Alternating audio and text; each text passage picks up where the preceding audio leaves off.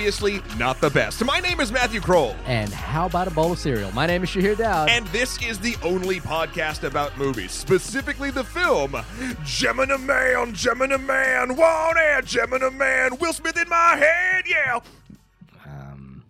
Oh, you don't like Rob Zombie? I'm more of a Taurus bro. Actually, it's White Zombie. Technically, Devil Man was White Zombie. Uh, you're a Taurus bro. Yeah, we talked about Taurus bros last Yeah. time. Well, actually, I want to find out which kind of bro, dude, guy, fella, gentleman our guest is. Uh, ladies and gentlemen, we have in the studio with us uh, my my good friend, uh, producer at MTV and comedian extraordinaire, Mr. Will Tempfer.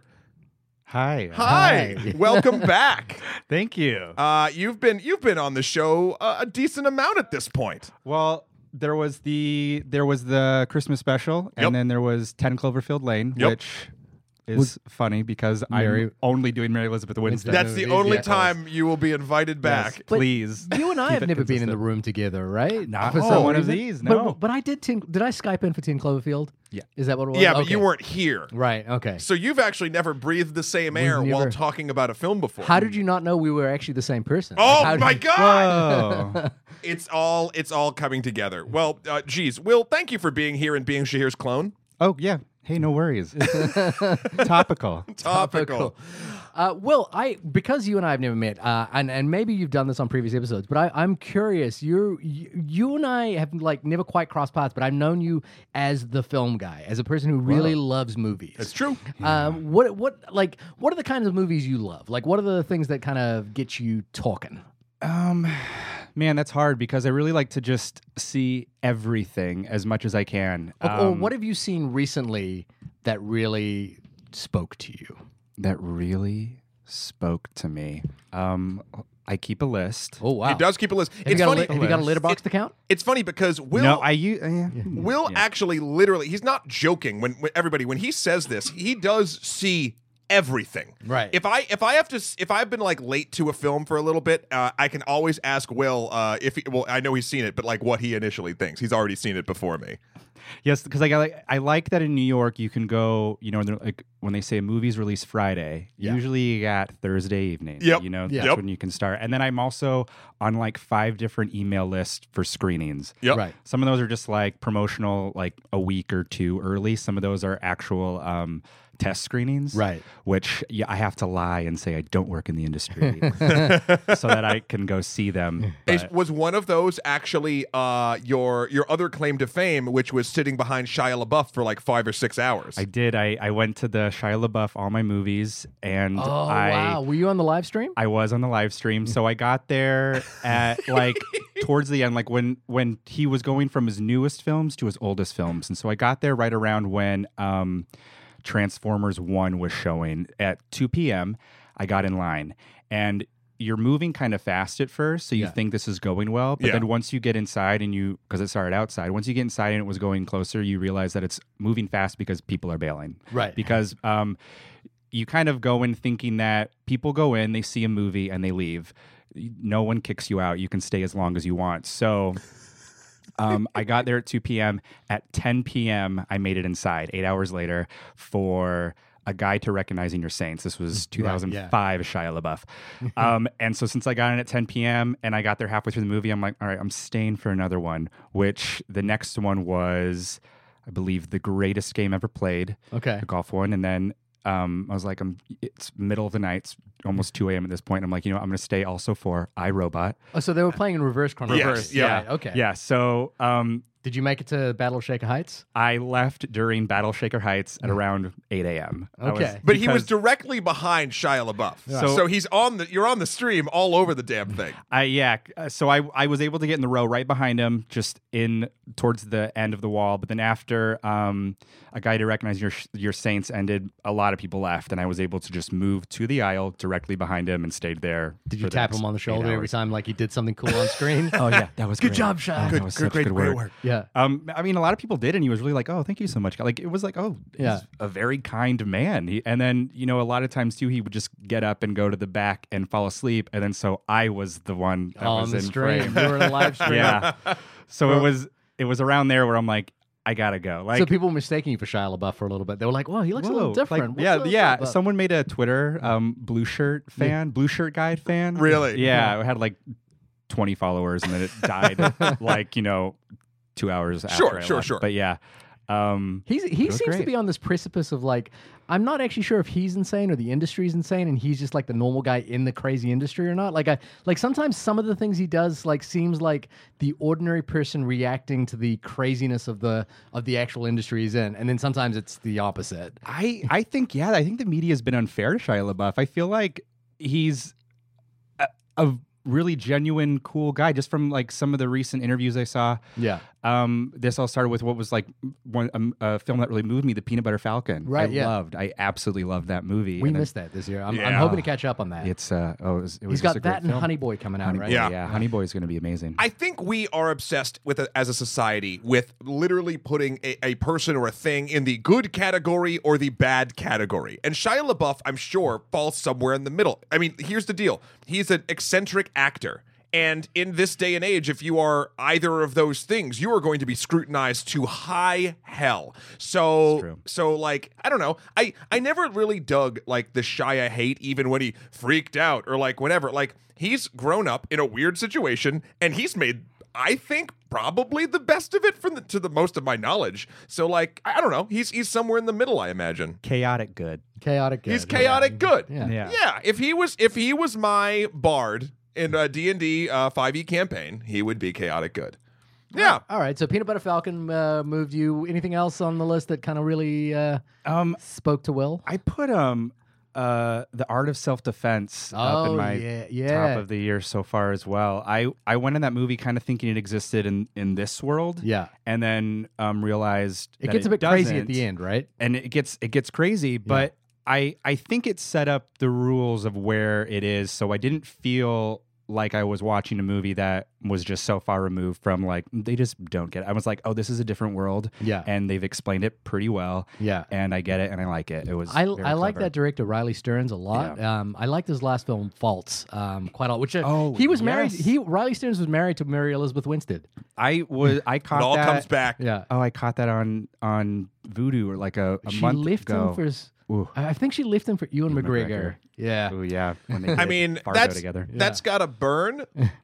But I mean Ewan is a beautiful man. I mean, yeah. I'd, I'd leave Chevalier for Ewan McGregor to be honest with you. I'll I'll be sure to have her listen to this timestamp. Where are we at? Oh, okay. I'll just put a texting. She, she would too, to be honest. with Yeah, you. I mean, would as like- long as you both have the mutual pact. But what it turns out is actually uh, you and McGregor gaslight both of you. Yeah. and it's a parent trap. Uh, Yeah, just like will- when you two showed up here at the studio today. Yeah. uh, it would be it would be you and McGregor parent trapping you two back together so that you realize just how much you love each other. Oh, we love each other a lot. Yeah. See. Ewan, Ewan. What a nice guy. What a Ewan nice I guy. know. See, there's someone who falls in the good category. Mm. Oh, does he? Well, I mean, prequels aside, did- although he, he was did- pretty good in the prequels. No, he left his wife. Oh, yeah, anyway. Did he? Oh, well, Yeah, maybe poor he's in the middle. Maybe I'm even righter than I thought I was. His his daughter like trashed him on. oh, Yeah. really? Yeah, is he a yeah. scumbag and I didn't know it?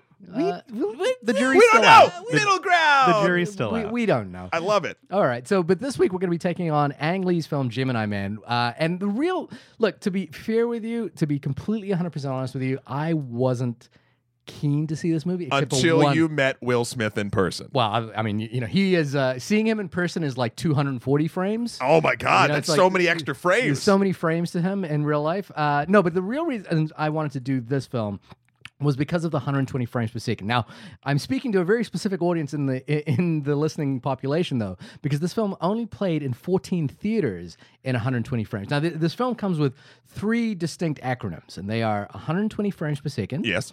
4K, Yep. and 3D. Mm-hmm. And and there is no there mi- I think there's one theater in China that plays it in the whole shebang, which is all three of those things.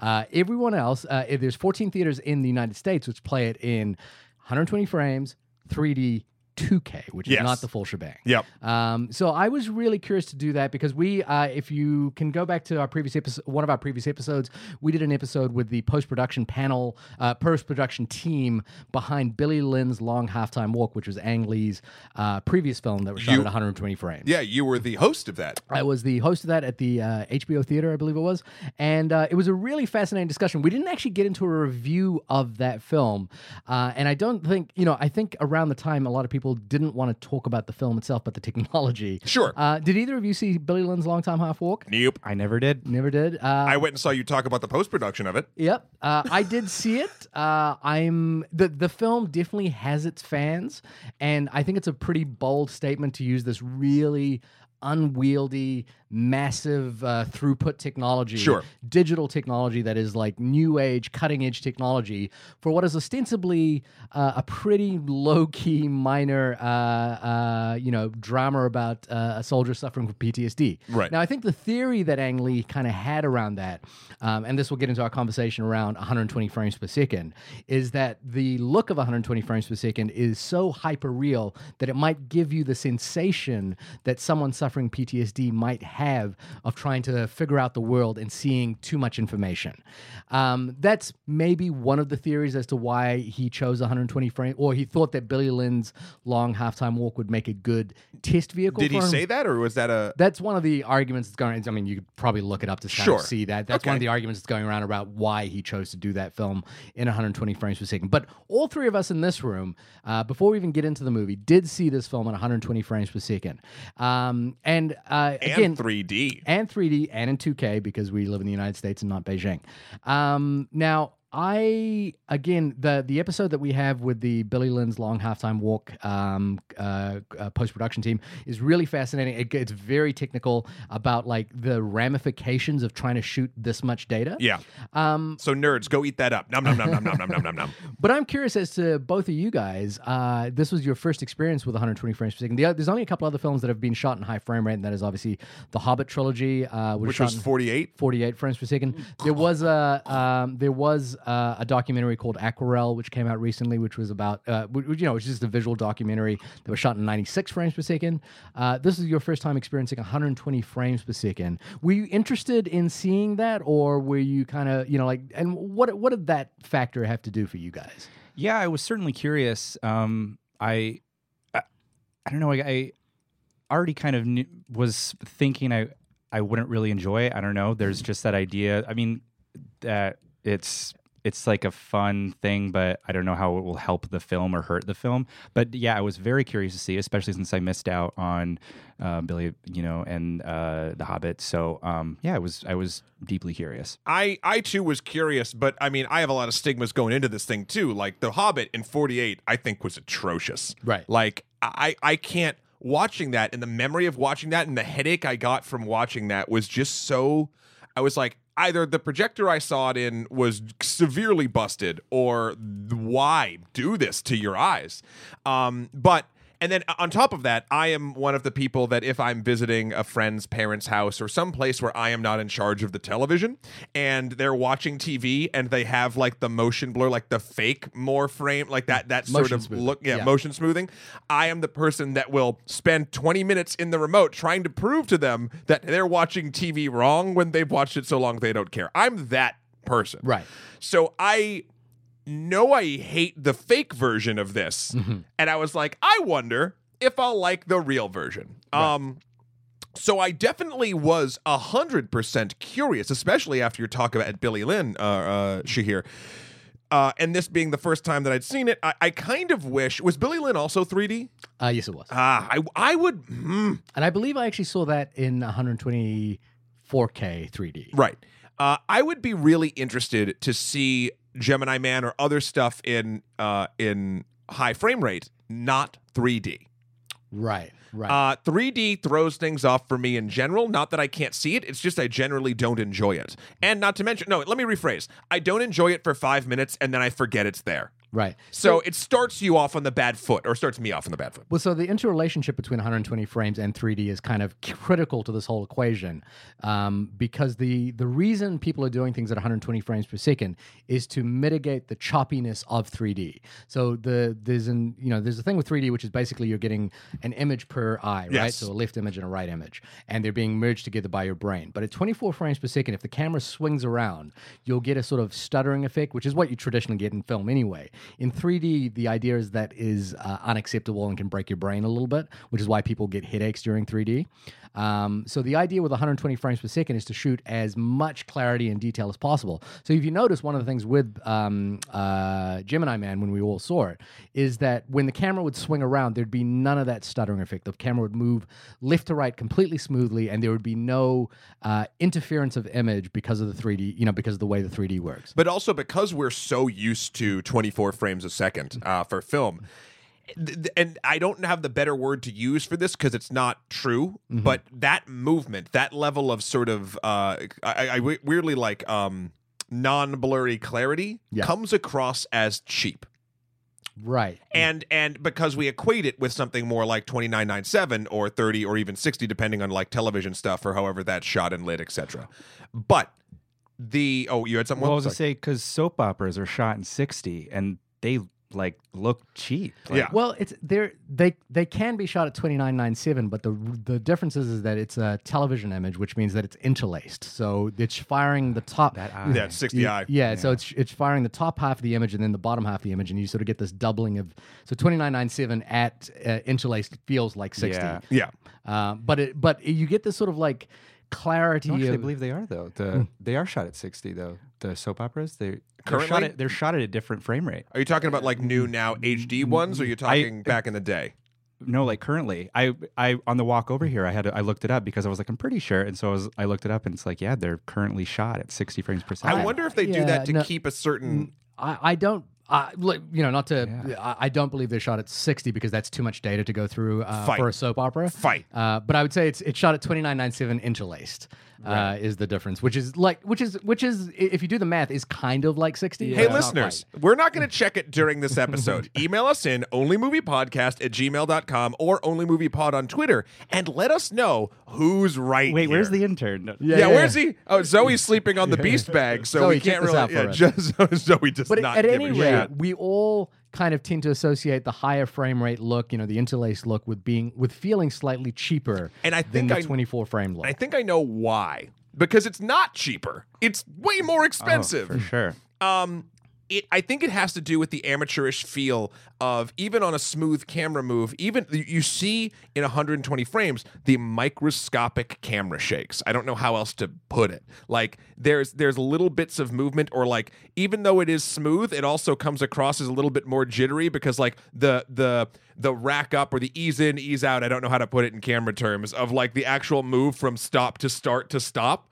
Like isn't even or doesn't feel even every time are, you, are you talking about at 120 or at 120. Okay. Um, and also because you're shooting at 120 frames, you need a shit ton of light. Yeah. And then you you you're pumping the image full of light, which instantly makes it feel flatter. Even though you're going to play with contrast, you're going to play with um, saturation, etc., and clamping and whatnot. But that also in my brain says soap opera. Like it's very like this is brrr light, like you know. So those are the things that really get me when I look at it. I was gonna say lighting as well, just because you can you can tell like it, it looks unnatural in night scenes, like when they have to set up, you know, lights for. I feel like there was whenever they were on the dock in the evening, or like when he was The boat. outside, that you know, oh, just oh, Well, that just was all like- day for night with a with a with a uh, replacement with a um sky replacement.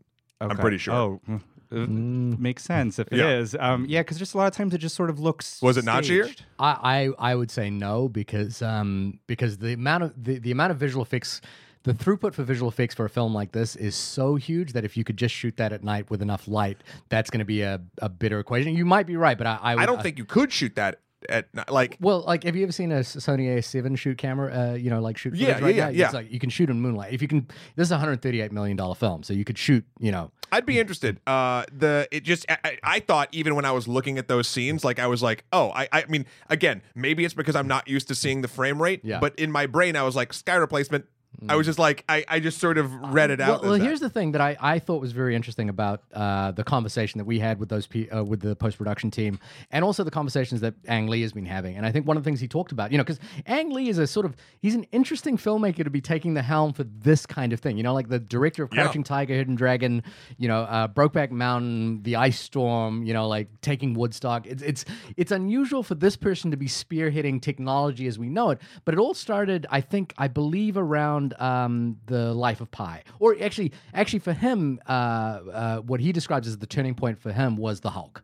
When he did the Hulk, and he was basically doing, you know, full CGI character. Yeah. He was playing in this world of digital technology, um, and he, and I think the thing that he described and the post production team described is that the language of shooting on on film and shooting at 24 frames per second is embedded in us in, in our culture at such a degree that to him it seems a little boring now. You know, like you know, we know the lessons of of how to shoot on film. We know the lessons of how to uh, how to make things look that uh, a certain way for film.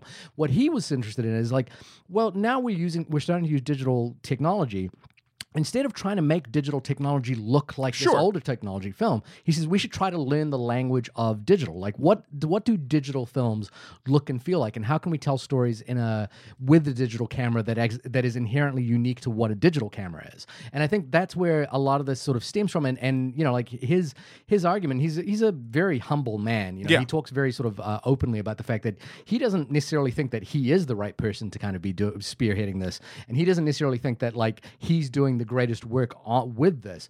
Um, but you know, he hopes that that basically some of the steps that he takes can be adopted by other filmmakers, and and certainly James Cameron has also been you know is been you know spearheading this whole movement. He's the one who persuaded Peter Jackson to kind of uh, take on 48 frames. He's going to be shooting the the remaining Avatar films. And, Way to and- go, James. uh, in uh, I think 60 frames or something like that. So I, I think I to me look I I yeah I don't like the look. I I you know straight up don't you know like it doesn't do anything for me. Although I will admit it's basically the highest amount of clarity you can have with an image on screen. It's like the most crystal clear image you can get. Yeah. But that's not to me what film is is not clarity, but it's more it, it- you know, film is about the interplay between what you see and what you don't see. It's style. yeah, you know, like so it's it's that sort of balance of of how you paint with light. style begets feeling. Like that's like the the thing that I there were I will say in, in Gemini Man uh and in the experience of watching it in 120 and I think Will I mentioned this to you right when we were leaving was like there were certain shots where it was the correct distance say if like if I was looking at characters but like I was where my seat was and the screen was where the screen was and maybe a little bit sort of like physically past that, right? With the 3D and the 120, if the sizes matched up with that geometry that I just set up, my brain snapped and was like Will Smith is here. Like I, I didn't have that conscious thought, but that's what it felt like. The and that's amazing. The problem is that a film is cut together with multiple different shots from multiple different you know not only focal lengths but like actually distances and things like that. So when you have that moment and cut away to something else that feels completely alien and going back through all of those things it actually for me was a little bit more jarring than i thought it like the clarity in that in that point was actually a detriment to me paying attention to what the hell was going on. Um and it was weird. Uh, you never, at least, look, I don't know. Maybe filmmakers do want to do this, but like, you never want the technical side of your film to be pulling you out of your film. I would imagine that's something people don't shoot for unless it's an actual tech demo, which, again, I, I don't want, you know, Gemini Man in itself, to me, f- first thoughts, felt like a highly expensive tech demo. Uh, and it felt a little bit, and this is not a detriment uh, all the way, but it felt like a video game cutscene throughout the entire thing. And that's again because I'm used to seeing uh, frame rates like that in games, in gaming. Uh, not to mention uh, Junior young Will Smith's face still doesn't quite break that uncanny valley. There's lots of it that's very impressive, and I I like I love watching the steps forward in this in this either making someone youthful or just creating CG characters because they're gonna get there. It's just not quite there yet. I don't know. Well, how about you, Will? What I mean, what did you think? I'm just initial impressions of either watching it at 120 frames or just the film itself. Uh, yeah, and it. Uh, an, another addition to your like what it, it thought it looked like when it first started, especially with like the train and then Budapest, it felt like a travel video, like Right. Oh, of yeah. videos highlighting "Welcome to the sunny, beautiful Budapest." Like, and you know, some like the establishing shots just felt very like commercial, like. I think that you were saying like you know it's jarring when it takes you from one aspect of like a of a shot that it works for to another shot that it doesn't work for like it or like it that makes it look like that and like and um yeah like I I was blown away by a lot of the by the use of it for some shots but confused by the others. Um, but narratively, script wise, it was a little um, paint by numbers, and and there was some uh, some dialogue that just could have really just helped some some scenes, some key moments, and especially in the beginning with I just I, I just don't know how how um, young Will Smith's character uh, Junior existed for 23 years and no one knew about him. Like we saw his house, we saw his room, you know. Nobody Um, asked Clive Owen like, uh, "Who's the mama?" well, and right, like, and like, you know what? That guy looks a lot like another guy that works here. What's, but he's your son. Yeah. That's, anyways. Uh, yeah. Um, you know, he was clearly he would he was at those training those training facilities. Um, yeah, or just like how many people saw him, but somehow Will Smith did not know. Right. They were all in the Gemini program, but Will Smith had been out for so long, for 23 years or whatever. I don't know. I'm making excuses. But they for the still film. had similar bosses because Clive Owen was with that woman who Oh, was the boss, they- right. well, they knew, but they were secret. And then Clive Owen Right. blackmails the, the government lady. Anyways, so strange. And Uh, then the the last scene, um, as soon as it ended, lights go up, and I'm like, "How did Junior get into college without an identity? he just got his identity." Yeah, he just like turned up with a passport and social security number. Mild I was like, spoiler alert. You need that to get Oh, into I'm college. so sorry. no, no, no. Well, here's here's something I'm going to say right off the bat here. Uh, the, the- and and this is I think a weakness of the film. The only spoiler for this film is there are no spoilers. The, like the, the every so the trailer. If you've seen the trailer, and I know Shay, you didn't watch the trailer beforehand. Oh, I well because of the trip that I went Oh. on, I had to watch it well, many times. well, look who cheated at his own game. Yeah. Uh, no, but like, but if you've seen the trailer, you know exactly everything. The, the trailer hides nothing from you, and if you've seen a movie before, you know where it's going to go. So I don't think like, and and the, and another thing that bugged me plot wise, and I'll come back to this later, is every interesting possibility where this story could have gone, it just picks it up and drops it and moves on. And therefore, I don't feel like speaking anything about this film is a, is something that will affect your enjoyment of it one iota. So, on that note, I'm going to talk about the very end of the film, where where Junior is shown on a college campus, and Henry, older Will Smith's character, and uh, uh, uh, what was Mary Elizabeth? What was her name? What was her character's name? I Her gotta look that character's name was uh, Danny. common Danny. common uh, college student Danny Yeah. uh, Zakarweski uh, Zakarweski uh, they're at the college campus and they're meeting Junior. Junior's walking with some friends holding books, so like it looks like he's in college. and then Will Smith gifts him his own passport and IDs to so he can then like be legitimate, even though as Will has pointed out, he's already very much in college. Right. He's got friends. They know his name. He's been there for Do you think he's just one of those guys that just turns up to classes? You know, like people do. Like, oh turn like up on oh, campus. he and just- audited the Oh, classes. he's yeah, just, like, auditing. he's just Yeah. auditing the classes. I or, and they're still calling him Junior, and then finally he'll be like, "Okay, but my real name is Yeah. yeah." Bob. And and the, the the the really interesting thing here too is this is the cheapest feeling shots of the entire movie on this sunny campus where you really see the facial mapping a little bit fall apart. Um, man, I can't imagine. Side note: watching this in 4K and seeing this facial mapping because I feel like the 2K even hides some of the rough edges, but like you could even see in some of the grading like a little bit of the a little bit of the halo. the edges, yeah. Um, but but this scene feels like a scene out of Fuller House. Like, and it ends like five or six times where there's like that note, like, no, see you later, pops, or whatever. Not if I see you first. Ha ha ha. And you expect credits to roll, but then they keep walking and they're like, so what are you gonna eat for lunch today? It's like, I don't know, but you better not follow me. Ha ha ha. And then it like it does that five or six times, and you're like, man, what when's this when's it gonna when's it done? We don't I don't know. It was it was Well, strange. now that you've spoiled the whole film, can you tell us what the what Gemini Man is about? Oh, let me tell you, uh, the IMDb description of Gemini Man uh, is so a highly accurate, and b will spoil everything for you right up top. Here we go. An over the hill hitman faces off against a younger clone of himself. That's it. One word, one line pitch. So the interest, the interesting Ah. thing about how this film came about is that uh, famously, the pitch for this film and the, the actual original script for this film was sold in 1997 uh, uh, in New Jersey, of all places, uh, by writer Darren Lemke. Um, and this this script, uh, I even read about this script many many years ago because it floated around Hollywood for you know this entire time as one of these great unmade films. You know, people were talking about this, uh, the, you know, like forever as this amazing script that that that couldn't get made, and and there were so many tests of this film. So many directors have come and gone uh, and attached themselves to this film.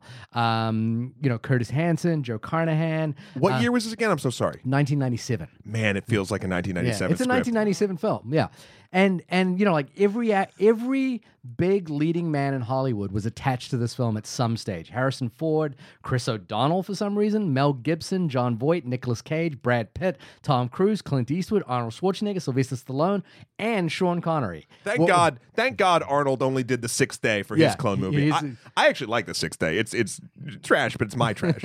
But also, he's no stranger to um, digital de aging. So Also this would have true. been- Well, that recently through uh, through the Terminator movies. Yeah. But the tr- the par- problem was that it, nobody was ha- nobody was sure how to do the combination of things, uh, uh, which is the the cloning and the de aging. You know, like how do you get um, Harrison Ford to fight off a younger version of Harrison Ford? Do you hire a double? Do you uh, you know do you do you use makeup? You know, this is again 1997, so you're still thinking about early nascent technology in terms of CGI, and there were um, tests done all over the place for every one of these filmmakers. Um, but nobody could kind of crack this thing. And then Skydance uh, Pictures bought the uh, bought the uh, the other thing is the script has basically got sold from studio to studio. Everyone else trying to take a crack at it. Um, famously, there's an article I think in the Hollywood Reporter this week about Darren Lemke, uh, the person who originally wrote this entire treatment, who went to the screening of Gemini Man. He was like, I haven't seen this film. You know, I haven't touched this film for like. 15 years now you know like he was he was attached early on and wrote some drafts what but- do you think? Uh, well, he doesn't say what he thinks about it, but he's like, look, Yeah. I, he's had no involvement in this. He's credited as a screenwriter now, but he's had no involvement in this. The writers, uh, credited screenwriters now include uh, uh, Billy Ray, who's a fantastic writer, and uh, your boy David Benioff from Game of Thrones. Uh, Oh man, it, oh wow, um, so you know, like this is your boy. it's your boy David Benioff. It didn't. Uh, who's the other? Uh, who's the other D? It's D&D, that's all I know. who's the other D? I forget the other Uh, D. there's some throwing some D's on it. DB DB Weiss is that? Yeah, that sounds right. Yeah, yeah, no, something like that. Um, so this script has been floating around for the longest period of time. You know, famously unmade. Ang Lee kind of jumps onto it, and I I, I get the impression I, I think this might be entire. This is entirely uh, hypothetical, but I think you know, like the question was asked. I want to do something. Um, you know, Billy Lynn's long time halftime walk was not a success. Uh, it was an interesting uh, attempt at using this technology, but it was used specifically for a drama. Sure. Uh, and the question was asked, what is an action film we could throw this technology at? And you know, and then again, this this script has been floating around as like one of these great unmade films, and you know, it was like, hey. This might be the time for Gemini Man to kind of, you know, like make its way through. Um, I'm interested to see what happened uh, between the 1997 version and this version. Uh, Lemke himself says, you know, it doesn't really quite resemble uh, what was there, but obviously the pitch is still the same. Well, it's from a story perspective. Uh, it it's funny because it at the same time, concept wise, treats cloning as like the craziest sci-fi thing, which maybe in 1997, like in cinema, it was. By now, pff, no. Yeah. Uh, but also at the same time, it downplays any philosophical musings of cloning. Mm. Maybe because they cut them out because people didn't they didn't think like that would be a draw at all anymore because it's so benign. But at the same time, if you're these characters in this world, you really have to think about it from their point of view and not the audience's sort of like we know what clones are. It's not that special anymore. Like there was zero reverence for the fact like that like after a, a initial shocked face from both Henry and Junior, no one gave a shit that there were clones. Junior, when he confronts Clive Owen's daddy character, isn't like, how dare you make a clone? How dare me be a clone or whatever? He's like, you lied to me. Like, more about it felt like a parentage thing, right? like, it didn't feel, it didn't feel like cloning mattered at all. I'm also I'm also curious at uh, like what Clay Verris's uh you know um uh, Clive Owen's character's plan was because he was like like did he not think that Junior would look at Henry and go hey that's weird like like he didn't tell him before he went That's in so true. he didn't like tell him oh by the way you're gonna go kill this guy who looks just like you And Pay no mind to it. Pay no mi- just It's- ignore- It's, weird, but honestly, You, you should have come Just in. kill like, him, yeah. It would have been amazing if he came into the room and was like half joking. Oh my god, you're gonna have to see this dude. I I've got to kill. He looks just like you, but uh, but you know, don't worry. this is the thing. That's another interesting moment that I can give you a $5 script revision and make it actually work, which is if he was trying to prove that his clone system worked or whatever, it would be yeah, let's see if the younger clone can take out the older clone. And like they I don't even remember them hinting at it so much as me kind of wanting that to be a bit of it. Like, you're right, Shahir. They don't mention why he sends him, other than like you think it might be because he wants to see it, or like you logically put yourself in that position. There's a moment after he finds out that he is the clone when Clive Owen tries to convince him, uh, unsuccessfully without showing the turn, um, that uh, he's your darkness, Junior. You have to get like, but they never say like why he's the darkness. Yeah. They tipped like there's this funny thing with this film, which is that the the hook is front and center in the trailer, the hook is front and center in the poster, the hook is front and center in the title, and yet the characters don't figure it out for like a solid hour. and like and like even even though they've interacted with each other, they're, they're like they're like, wow, that guy just he he he knew all my moves. What what was up with that? He looked just like me. And they're like, you know, someone actually has to go and physically do a DNA test off cam well not off camera, but like we pretty see off it camera. and then and for them to actually be convinced about this whole thing and then they're like cloning huh And then they Ah. don't care. They don't worry about the philosophical aspects of it. Does Junior have a soul? Does that make him a more effective killer one way or the other? Like, there's a ton of different. plus plus their ideas about nature versus nurture are really weird like will smith seems to like think well he's my clone therefore i know exactly what he's been through which is like no, that's not because at one point he says, "Oh, I bet you at 19 he taught you how to kill rabbits or something." I was like, "How would you know that?" Oh, well, I thought, okay, maybe this is, yeah, you're 100% right. How you just you poked know- another hole. I thought it was that, like, Clive Owen helped raise. No, because Clive Owen is the same age as Will Smith. Yeah. It was like, well, Yeah, they must have trained together. Oh yeah, that because he's Ooh. like, because he's Oh, like he trained him in the same way, but he No, no, shouldn't but know the he- he shouldn't know the year. No, but also like Will Smith had his own upbringing. Like he was, you know, like his his dad abandoned him. He was raised by his mother, so he has an entirely different upbringing to Junior. But he seems to have like all these presumptions about how Junior was raised. You know, it was like, I bet you he started you hunting on deer, and then at the age of nineteen got you into rabbits, right? So it's the age thing that bugs me. It's it's lines like that in the script that feel like but either like, how would leftovers. he know any of this? because he did train under Vargas or whatever the heck that company was. He I did. think He, trained with him. Yeah, yeah, yeah but, not that, he and he almost drowned him. That's the whole thing, which they get away from that. Oh, ooh, I have a good, I have a good thing to say. I'm so sorry. The drowning scene, the transition between the Mm. drowning and the raising, and when he swims and all that jazz, which they kind of drop the drowning thing halfway through as Who was well. the person drowning Will Smith's character though? yeah, it was supposed to be his dad. I It was thought. his dad, and then right? his mom. yeah, so it wasn't helped Will him out. Smith drowning him. No, no, I know that. I thought it was Vargas maybe training him and then doing whatever. But then, yeah, you're right. But anyway, that shot of that transition between with the ripples of the water and the 120 frames, fucking that looked That gorgeous. I mean, water looks great in 120 frames, right? Like it's crystal clear. Yeah. It's like, especially if you went to film in like Barbados or or they were filmed in Cartagena or uh, Yeah. wi- wi- no, no, Atlanta. This is Georgia, right? Yeah. Uh, so water looks great there. I mean, if you went to you know like the Maldives or something like that and filmed water, you know, you got a movie in your hands. Sure. Uh, yeah. Or at least a really nice travel video. you're, yeah, yeah, there we go. That's like what Will said before. travel video. Um, yeah, no, I, I, I mean, look, I'm not going to convince anyone that this is a worthwhile movie to see. I did kind of like, I think for me, the only thing I will say in terms of like pos- net positives here, and we're talking very like net positives over gross gross negatives, uh, which were like a couple of things. Uh, Surprisingly, I thought the film was committed to one central idea about the relationship between Junior and Henry. What was that? the idea of fatherhood and what fatherhood means. And like Clive Owen's character, you know, basically is the the villain father in this in this scenario. Um, you know, the the uh, the the sort of villain uh, uh, foster father, and Henry comes in as sort of like almost like a biological father. And, and I was like. You know, it reminded me that Ang Lee does come from a background of like human drama, particularly familial drama. You know, like he does know how to do that stuff. Second thing was, um, I surprisingly the first action, the first action sequence that really showcased what 120 frames is good for, which was the um the motorcycle chase Yeah. in Cartagena. I was like, you know what? Um, I, I, I, I don't love this, but I can see what's happening, and I can see what the thinking was that got this to screen. Look nice. It look, it, you know, it looked nice. It felt visceral. I was kind of in it. Um, and and I, you know, like just from a, a sort of purely uh, outside point of view, I kind of liked that. You know, it felt like I was going to see something special. There was like a, a quality to like a paying, probably just uh, just me trying to like uh, Justify the $28. Yeah, yeah, yeah ju- ju- eviscerate my buyer's remorse by like going, well, at least for thirty dollars, I'm going to see something that I definitely cannot see at home. I could have bought like three or four games on Steam with that money, and I'm still. No, I like I liked that I was like turning up. The seats were really nice. You know, like the th- you know like everything felt very.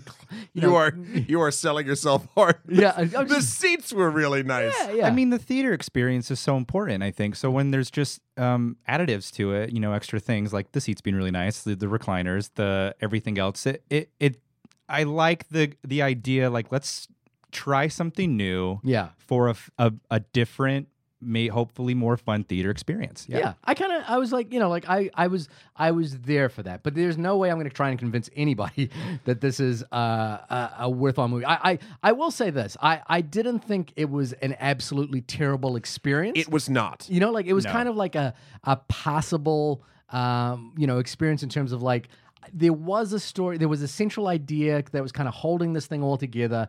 It was ridiculous, it was ludicrous, it didn't really make a lot of sense. It's easy to poke holes in any of it, and I don't think it's very good. and I also would not recommend it to anyone. So here's something interesting. I like a lot of films that don't make a lot of sense and that are silly and the premise is crazy, right? So what holds those films together? I was really thinking about this because the beats of this movie, you, you know, you could put these in a superhero film or like anything like that, and it's all kind of the same. I'm like, so why is this movie falling flat when it has star power of, of two people, two actors, really three if you go with Benedict Wong too, like mm. the, of, of actors that I real four, Clive Owen, sure. The why does this movie fall flat?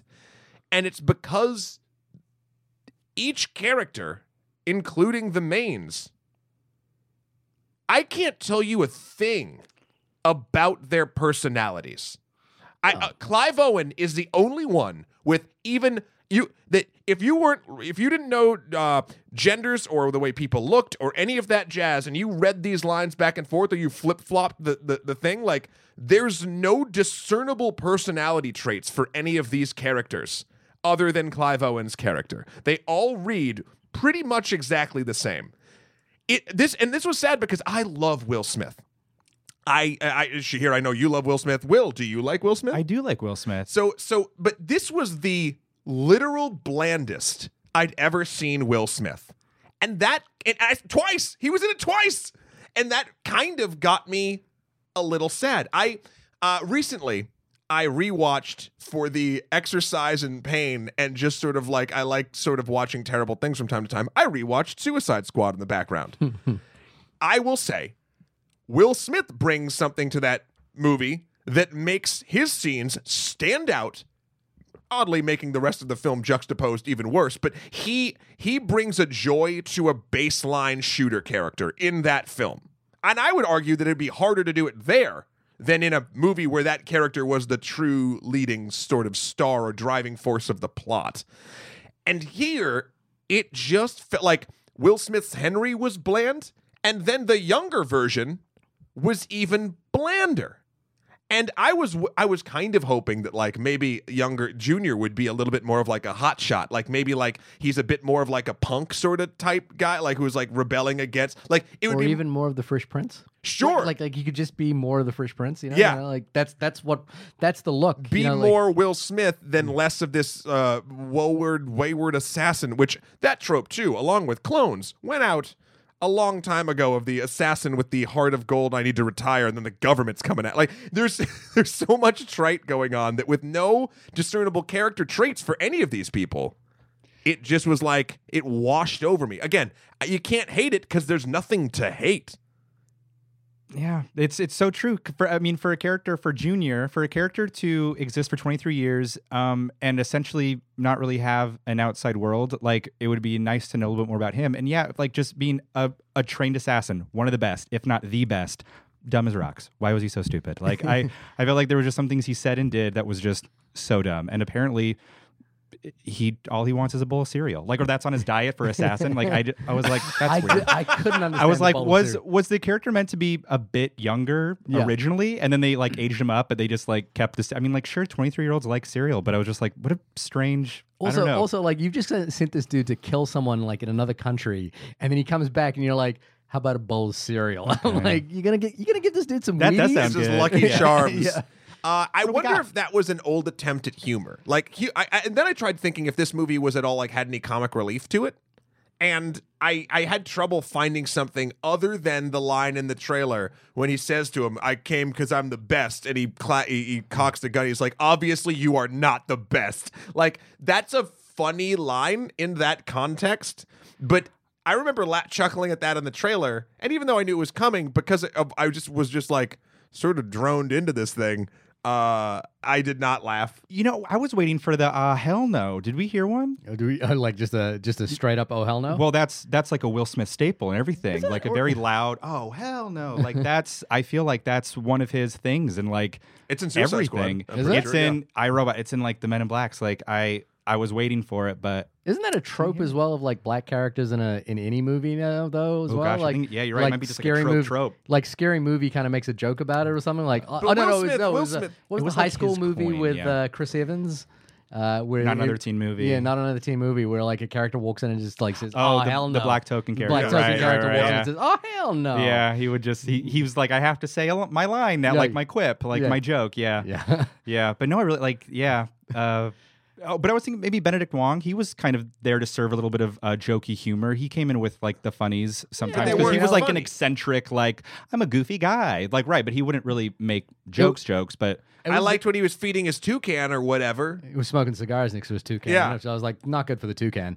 Uh, yeah, that's But then the other thing was is like uh, Benedict Wong kind of felt like um, th- there was a thing where like all of these guys were like former uh, Marines or some sort of military guys that all served in Kuwait and Afghanistan and Pakistan and Syria and all these places, and they had definitely all aged like you know like they were all like belly guts and stuff except for Will Smith. Yep. It was well, like he was weird- still working up until before. The rest of them seemed like they were Well, no, they were all working. Like, like one of They them. weren't working. the One guy- owned a piloting company. The other guy was screwing someone against his wife's will yeah, on a yeah, boat. he was, but he was he was still a mercenary of some kind. no, he was a, like a spy clandestine. yeah, yeah. So there was, but but like for some reason, Will Smith was kind of like still svelte. because it was his last job. It was his last confirmed kill. So he that was just then, gonna- give him one year, Give he would him have one- looked just like those guys. yeah, yeah. It- Uh, it is a strange choice. Like I get the I get the idea. You want to have Will Smith. Like you know, like Ang Lee said something along the lines. The only other actor that Ang Lee talked about talks about Will Smith in this movie in a really interesting way, which is that you know he, talk, he says, oh, you know, like Will Smith wasn't that bad an actor when he was young. He says it in those, and, and he couches it in that sort of term, and you're like, oh, that's weird. Oh, and then he says like, and we really just ne- we needed a movie star to sell this, and it's like he talks about him in that sort of like we need a big personality here, but then it's weird because the film kind of like dampens all of that down. Yep. And the thing that I, you know, like, yeah, I was, I was sort of curious that it would be really interesting. Basically, you get to time travel with Will Smith. Uh, with two characters on screen, you know, like you know, metaphorically time travel, and you get to see like what does the younger version of this character look like? Is he different? But he's exactly the same. It's but really, blander. But yeah, it's it's really strange. I totally 100% see the like of all the other actors you mentioned who were once attached to it. Um, out of all those other actors, Will Smith, it makes so much sense for him to do this because we also know what his younger self looks like because that We was- grew up with him. We grew up with him. Yeah. So I think as for like a studio pick, like you know, yes, Will Smith because the audience already knows they like young Will Smith. So it's like you you were kind of banking on the appeal of current Will Smith and 90s Will Smith, which right like if we like But- but But it's a here's the thing, you- switcheroo. it's a switcheroo but if we were getting like young Sean Connery like we're you know, sure we're getting you go, you're, Bond. getting, you're getting James Bond. but um oh, I was thinking Nicolas Cage there's very many different young Nicolas Cages Yeah. what would that have looked like Uh, Clint we'll another know. good example because because Yeah. we, we know what Clint Eastwood like Yeah. was like. The the weird this is my thing and it, like it was just an impression I got. Will Smith has not aged very much. Like I stood next to the man. He's 51 years old. He looks 30 years younger than me. You know, like he looks really young. He's doing good. He, I mean, like he looks younger and better and fitter than I ever will in my 20s. And it was like, and and and when you finally turn 20. when when when I finally turned 20, yeah. Um, and and I was like, it's such a strange choice. You know, like you got to age him up for this role, to, you know, like really make sense. But they play him as 51, and it's And then Junior on the flip side of it, like so from a from a marketing standpoint, Will, I guarantee you people in a, in a meeting room somewhere were like, "Oh yes, this is perfect, 100%," Yeah. because that's true. They, everyone loves young Will Smith. This will totally do.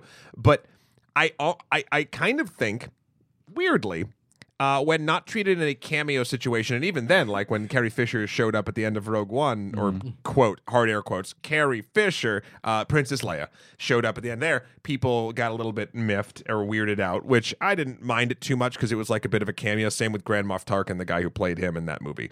The the oh, I guess he was more of a character, but here he was in that. yeah, he was. Yeah. Uh, but here, um, man, Well, yeah. Look, I, I got like you, you have you have young Will Smith, but you not you have something that looks pretty close, nearing the edge of the uncanny valley. Young Will Smith, and you don't have him remotely act young. Or like young Will Smith, maybe could be young as in like a homeschooled sort of like, or like no, I shouldn't even say homeschooled, just someone who is very uh like an introverted, um kind of um shy assassin. Yeah, yeah. I, I, it's it's a very bizarre sort of set of parameters that this character because he's not even sort of uh, he he's he doesn't even seem to be, seem to be that great an assassin. You know, like he he's physically faster and you know stronger than Will. Than, He shot a grenade back at Will Smith. but he can't seem to like like he he pops his head out like in front of an assassin who can shoot uh, a person in a moving train and you know like you know like it's only by chance that he doesn't get killed You know what? You're very correct. They tell us a lot how good all of these people are, and we only see maybe very few times like that they're actually good in conjunction with them being incredibly stupid. I, I look, I I think the movie, you know, like the, the, there's a couple of things that I was thinking about with this as well, which is that one the the there's no marvel to the and I mean marvel in terms of like the awe inspiring factor to the de-aging. Like you don't look at it and go, "Wow, look at that. It's young Will Smith." You look at it and you go, I can kind of see the seams of where this thing is being You're stitched like, together. I guess it's yeah, yeah, you, you did it. I guess so. And I was I was thinking about two two films that, that like really came to mind. One was uh, I don't know if anyone's seen this, but Peter Jackson's film Bad Taste. It Uh, forever no. ago. Yeah, there's a sequence in Bad Taste where Peter Jackson. This is like his first movie, uh, and he, you know, famously he kind of filmed it over the course of four and a half years or something like that. And he ran out of money so many times, and actors dropped out. And there's a sequence where he he filmed the first half when he started the movie, and he plays one of the characters. And then he needed that character to like fall off a cliff, and so he has a fight sequence with another, you know, it's a zombie alien or something like. It's an alien but he plays the other alien. So it's Peter Jackson like a year later fighting the younger Peter Jackson. Mm-hmm. And it's completely seamless. And you're kind of always surprised at like the the level of interactivity that he sort of manages to weave in. And this is you know again pre any digital technology. So he's just cutting it together really fast and quickly and you kind of like get that sense. And it's like it's kind of awe-inspiring when you watch it. And he's and and you sort of think about like the you know, uh, I thought a lot about um, uh, the David Cronenberg film Dead Ringers, where um, uh, the uh, blah, I've gone blank on the actor's name, but you know, very famous actor. He played Alfred in the uh, Batman v Superman. Um, why have I gone blank on his name? I don't know. Jeremy. Jeremy Jeremy Irons. Irons. Jeremy Irons, yeah. Um, where Jeremy Irons is basically playing two twins, and it's like it's miraculous when you watch it because these two, he's like on screen interacting with himself, and you're kind of like, oh my god, how did they do this? There's none of that sort of sense of how did they do this with this film. You know, like there's there's no there's no sort of like, oh my god, you know, like all it is is like, huh, yeah, I guess you threw a lot of money at this. Yeah. You know? No, exactly. Uh, I just checked Twitter. Okay. Uh, I did before the show. I uh, posted on Twitter just as a little experiment to see if we could get some last minute hot takes from people about Gemini Man who've seen it, and a couple have come in. So we can talk uh, through these. Uh, two of them are kind of short, and then one is a little bit longer. So here we go. Uh, Turstman uh, says, "I honestly could not finish the movie. the dialogue was way too bad, and hope you guys can find some redeeming value out of that movie." Let's take that for a second. I agree, but let's. I mean, I, let's let's. We've been we've been poo pooing a little bit. Let's try to like we said some things we liked. The the the motorcycle chase scene felt pretty cool. when the moments uh, where the disparity of the basically when you stayed on a shot long enough that was the proper length, it felt uh, realistic. When the convenience store is being shot up and Mary Elizabeth Winstead and Will Smith are on the ground crawling, um, since it was so clear, you could see the actors, you could feel that they were in danger because you could see the whole scope of it. It everything was going Sure. crazy. Yep. that looked great. Yep, that's true. Shahir, anything else?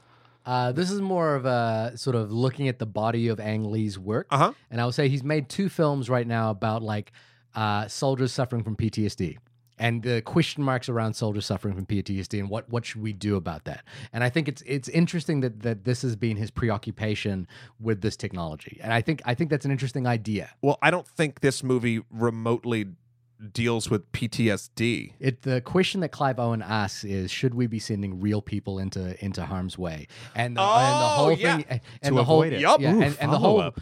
And the whole thing he's talking about there is like what if we could send not real people into and and, and for that moment I was like hmm, maybe Clive Owen's onto something here. Maybe his character's onto something. Well, yeah, if the movie ever delved into that beyond it the doesn't line. really, Yep. but it, but it is like uh, between this and Billy Lynn's long halftime walk, and I think if you're looking at it from the point of view that that um, the the visual quality is supposed to kind of give you this sense of overwhelming clarity, I think that's an interesting. I don't. That's I, really interesting. That I sounds- like that. The, yeah. The villain's thesis is actually a really good thesis. I wish we could have explored that. It's, it's And- what and I- probably got More. Ang Lee interested in the You're film right. in general to use. Yeah, and I think I think it's like a it's an interesting idea, and like the thing that I was like kind of what made the film not a terrible movie for me was like watching it going, you know, he's he's playing around with something sort of here, and that the film in no way executes this idea very No. well or does anything with it, and I don't think Billy Lynn's Long Halftime Walk did either.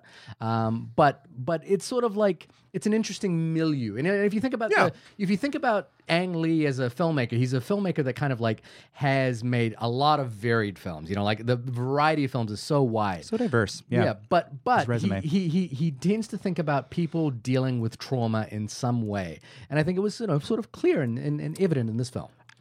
I, there was a sentence about it, and I wish it went to it further. I like that take on it. I really think that it that would be if they explored that, and it was a bit more of a basis, and you got into a bit sort of like I mentioned before, like okay, if we're not going to send real people, then are clones real people? And that would be an would be great. Yeah. Uh, so so thank you, Tersman. Uh, next up, uh, the Twitter handle. I like this one. Here we go. Twatty McTwatface Mm, good. Fun. says. Is that the name of the boat? That should have been the name of the boat. It should have been the name of the boat that Will Smith visits and then gets his friend killed. Um, didn't like it. Plot was weak and the dialogue was bad. So, all right, still on board with with what we're sort of saying. What's funny is I don't think we can blame Darren Lemke for the dialogue because this is like this. You know, there's a lot of big writers attached to this at this point. This Which is silly. you know, like it should have had many revisions in terms of the dialogue. We we walked out when we were walking out of the theater. We were talking Exactly and, what you're gonna say. and I have a bit of a of a thing I call the two week the, the two week paradox. when you're dumping so much money into a movie, into this thing that's going to take months to years to create, and that you're trying to really like get out there to for people to see, you're dumping money into it. Can you not take two weeks and just make sure your script is tight? Now, look, that's simplifying a script writing process. And I'm not saying that you could fix every problem in a script in two weeks. But this script, we're all writers here. if we had nothing to do and we were paid for for two weeks, we could make this script easily 50% better. I am confident that I, any of us alone could do that. I And that's not saying a ton. I'm just, you know, I, I would. I the only thing I would argue is that there's a thing that happens on big films like this, which is that it tends to feel like there is a train and all you can do is like lay the tracks out and hope it doesn't crash. So there's probably you know like in terms of like the parameters of like how to do a rewrite in this film, you know, you might get something because because one of the things about this film that I was like, what was like, why did they go to Cartagena? Why did they go to Budapest? like, there's no real reason for it. They're just No. like, oh, let's just go here. they need Okay, talking shots on a G6. and then we'll go back here and then we'll go here there's like no real parameters to it like that makes sense narrative wise and so part of when i watch that i go must be really hard to come into this thing. Basically, you know, like if you're David Benioff, they're throwing a lot of money at you to like have David Benioff on this thing, um, and, and like his parameters probably are: you've got a week, we've got to write, you, we've got to punch this thing up. Character has to go to Budapest and have a motorcycle chase. What can you give me? And and basically all you can do is like write some pages because you'll be like, well, I can't like stop the whole movie and have them visit something else. You know, But like, I'm yeah, not we- talking about. I'm not talking about like redoing plot points. I, I'm honestly, seriously, just considering dialogue, dialogue punch ups. I, i- it's baffling to me. It's baffling that that it. But again, it's it's because and and we've all worked in television too, so we know that this like obviously this happens everywhere. But like, how do people not see?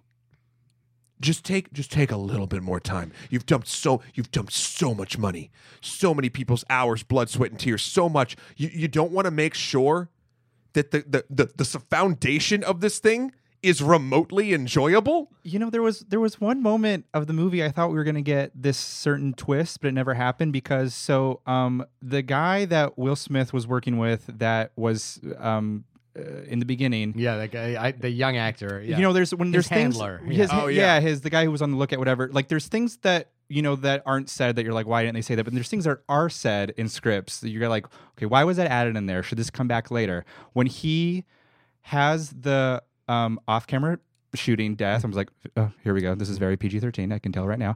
um, he filmed it, and he goes, you know, like there was a whole scene where he's like, delete that, delete that. I was like, is this a shot of humor? or Is this going to come back later?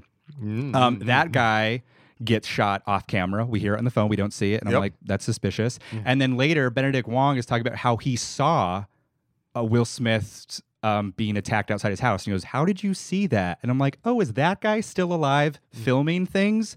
And then it was never discussed again. So Sure. I'm like, Oh, red herring? Mm, I don't think the script was that smart to put in a red herring. But also, like, another written thing that was a huge reveal was the third Will, Will, Smith Will Smith the third. that did you hear in the theater an audible gasp from the audience and i'm like who else would like that's not clever it would have been more of a gasp if it was a clive owen clone Yeah, like the or young the only Clive reason, Owen. The only reason I gasped was that I was like, "Oh, this is obviously Clive Owen," because they would they would never be silly enough to, put another Will Smith. and to like make us think it could be anybody else it was like what if even was another mary elizabeth winstead Oh, that would've been great. that'd have been A like young a, Benedict Wong. yeah young Mary Will- it's like that would have been a big gasp but an audible gasp for another will smith who was better than junior and also was- And only al- there's it, but but only also he those doesn't. He's not that good because he clearly gets be, he gets bisted. he just didn't feel Yeah. pain and also there's moments where he's getting shot in the chest with a grenade launcher and you're like no just because you don't feel pain doesn't mean That that, you you won't get won't hurt. blow up Yeah. Yeah, yeah. Uh, i was hoping that that person and i was hoping this would happen eventually with those like super armored soldiers even though they set them up to be like regular people or like whatever beforehand i was hoping that it was his whole platoon young Like a his whole Will Smiths? Benedict Wong, the guy on the boat, like all whatever the platoon was, any character that was set up as like the older Oh. generation. So they I was killed. hoping that Clive Owen was like, fine, send in the fucking crew, Mm-hmm. and then have the whole crew go at older Will Smith. Universal soldier of the Yeah. whole thing, coming like rocking Like this whole that thing. would have been dope, but it was another Will Smith. I mean, I mean, uh, you can. I like. I, I think that's a great idea, but I could also just see like someone saying, "I don't know if we got the budget to clone Benedict Wong." You know, like I don't know if we got the budget to do like. one was hard enough Yeah, one. You know, Will Smith is hard enough. Are we really? But if they're to- doing like quick action scenes, they're not. We're not doing like high emotional fucking scenes of crying and shit with. I whatever. also, I, I, it's just there, there's no real like depth to the exploration of any of the no, ideas. there's no depth at all. Okay, here we go. But here's some depth. This comes from Red Charison. Oh, really? visual uh, effects editor uh, for Martin Scorsese and Sikelia Pictures, working on The Irishman, or just finishing up The Oh, Irishman. so another de aging yeah, specialist. yeah, yeah, yeah. But he's not talking about that here. oh He says, "Hot take: If you saw the HFR 3D version, you didn't see the version the rest of the world will see. So, as a critic, are you obligated to see it as the director envisioned, or as the culture at large will see it and talk about it? I will take my answers off air, but we're going to give them to you on air."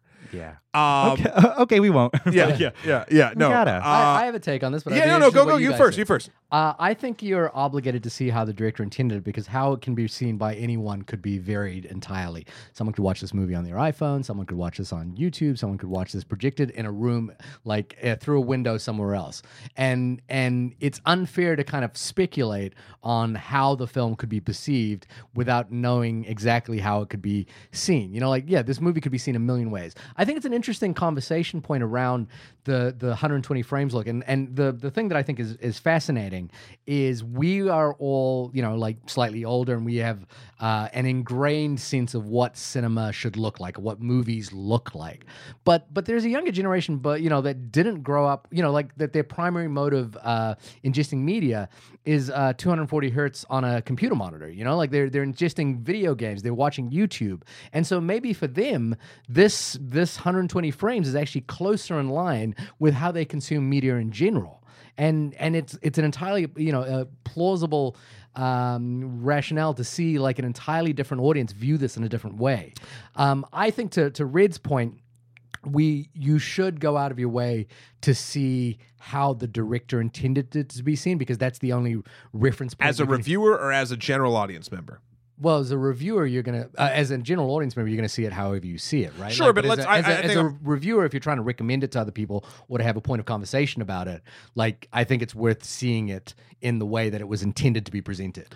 Um, I think I, I, I agree with you mostly, but I'm going to play devil's advocate a little bit um, and say while I do agree with that, there's also a level of knowledge and or respect is the wrong word, but um, I mean let's stick with knowledge. Knowledge of how your audience will be able to see your film.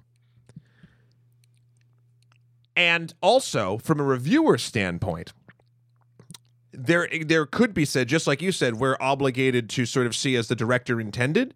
But if we know for a fact, like only 14 theaters in the country saw the movie the way that we saw it, if we know for a fact that literally everyone we're talking to right now will have probably seen a the 24 frame 3D version most likely of this film are we then obligated to talk about that more than the director's intent because it's still about it depends on i guess our goal like if we're if we're if we're talking about this in a vacuum about the content that a a, a person helmed Yeah. then I, I agree with Shahir. If we're talking about it in the sense of letting people know the pros and cons of a thing that they can actually most likely see, I might go the other way.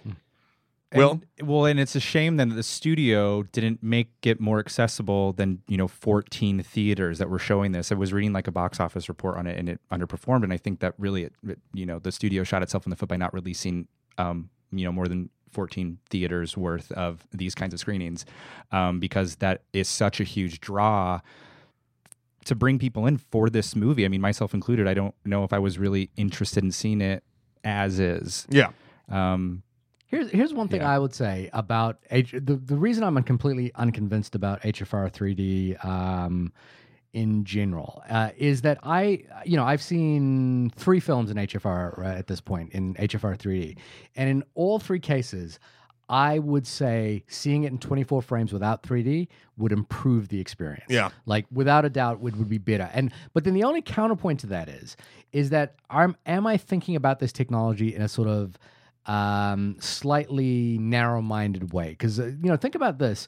Um, when color projection came in, not every screen would have the color version of a film. In fact, they would have duplicate prints of black and white and color. Yep. And there was only, you know, like you can maybe think of like maybe the Wizard of Oz, where when they go into Oz, Oz is suddenly in color. And if the audience that got the black and white only print of that, you know, wherever that was screening, had that experience, you really are missing out on a significant portion of how the visual quality of the film or the visual presentation of the film affects the way it's being Sure. seen. And I think, you know, um, uh, you know, like they did the same thing with sound as well. When sound film was initially introduced, not every theater had it, and some theaters would have to like play, you know, in different te- different technologies. So you know, not everyone would get the exact same experience.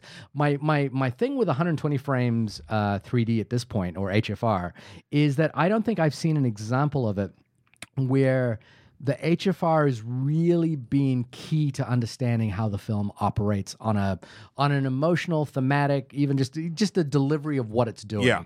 I mean, and I, I actually think that of 3D most of the time as well. I agree. There's only one film I can kind of think of off the top of my head where I was like, oh, 3D's kind of adding. Which something. one? Which one? Avatar. Oh, interesting. I see. I didn't think it it uh, it affected like because because Avatar the entire film was 3D. The the The 3D gets there's more depth. there's once they more depth once they're in it, but the entire film is 3D. Something that I really appreciated, and I brought it up here multiple times, is Tron Legacy. Right. Tron Legacy is 100% 2D until they go into Tron. Yeah. And then it's 3D, and that means it is a thematic element. For me, it's uh, Gravity or space movies in general. Gravity I is a think good in, one, in 3D, it, the scope, it, you feel it. yeah. Yeah.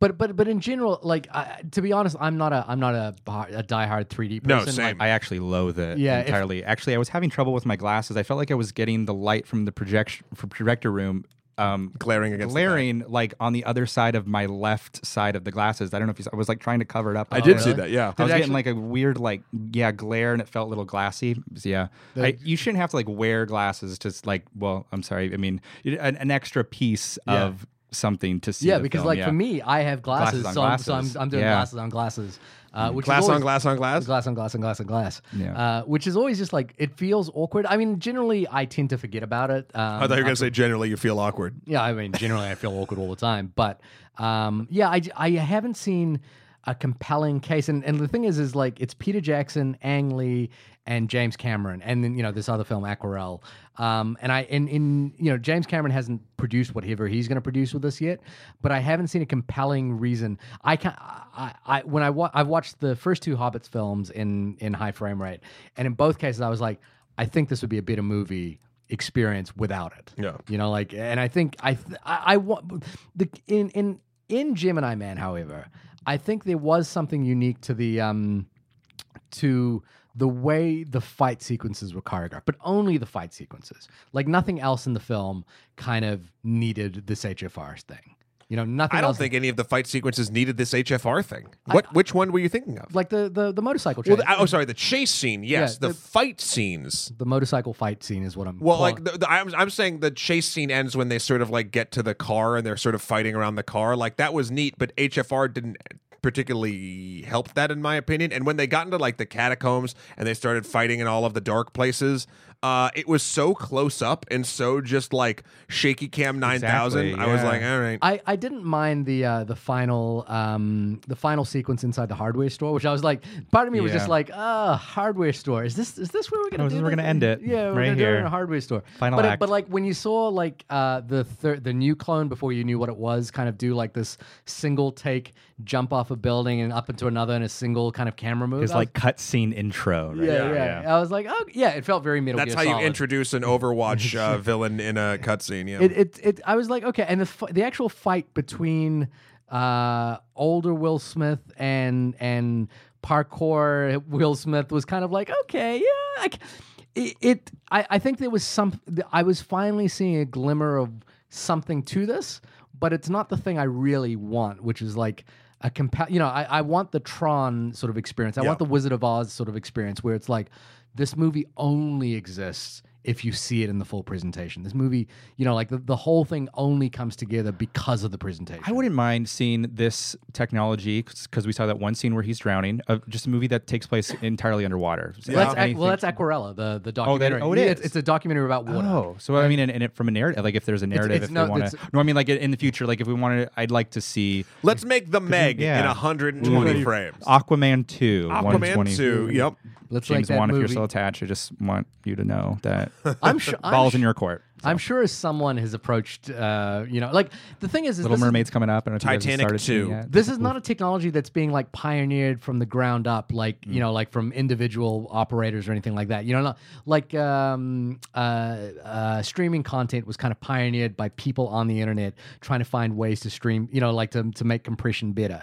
But but but 3D and high frame rate, these are all coming from studios with a lot of money who are trying to like push this technology and you know like to give us an incentive to go to the movie so i'm sure james wan has like you know probably had conversations about would this look good better in hfr Sure. and uh and he's probably uh, hopefully knows enough As long as we don't think make he- yeah. to, to be fair I, I Maybe he'll do a Fast and Furious one like this. in HFR. As long Yeah. as it's not in 40x, I'm I'm fine. uh, well, I mean, I guess sort of we kind of covered final thoughts. Does anyone else have any last minute things on Gemini Man? Uh, well, you should go first. Um, yeah, it's just a bummer. I, I mean, I. yeah, I mean, that pretty Final much covers thoughts. it. Just a bummer. just just a lot of a lot of um uh really good like the bones, the structure, a lot of good i- introduction of themes and elements um and conversations that just ended up not uh happening. I don't know. Yeah. It's unfortunate. She unfortunate. here? Um. Yeah. No. I. I. I. I didn't hate my time at the movies. I didn't like. Uh. I, it wasn't the worst thing I've ever seen in my life. Um. I. I just didn't think it really went anywhere. And then you know like. There, there's so much potential, like you said. You know, like there's so much money being thrown around. You know, like it would be amazing if this, if this film had the commitment of the big ideas. It had the commitment of the little ideas. Yeah. And I feel, and the problem is, I think the the idea that was really latched onto was the visual presentation, but it wasn't backed by a narrative idea that made that make sense. Yeah. And I and in a way, I think Billy Lynn's long halftime walk was a more interesting proposition because it's such a unwieldy piece of technology for a drama. You Yeah. know, for like a, a really intimate, like little chamber piece. So uh, I'm I'm I was seeing some interesting things with 120 frames per second. I was kind of like, "Mm, maybe there's something in this, but it's not in this. If Yeah. makes any sense. Yeah. Uh, I'm there too.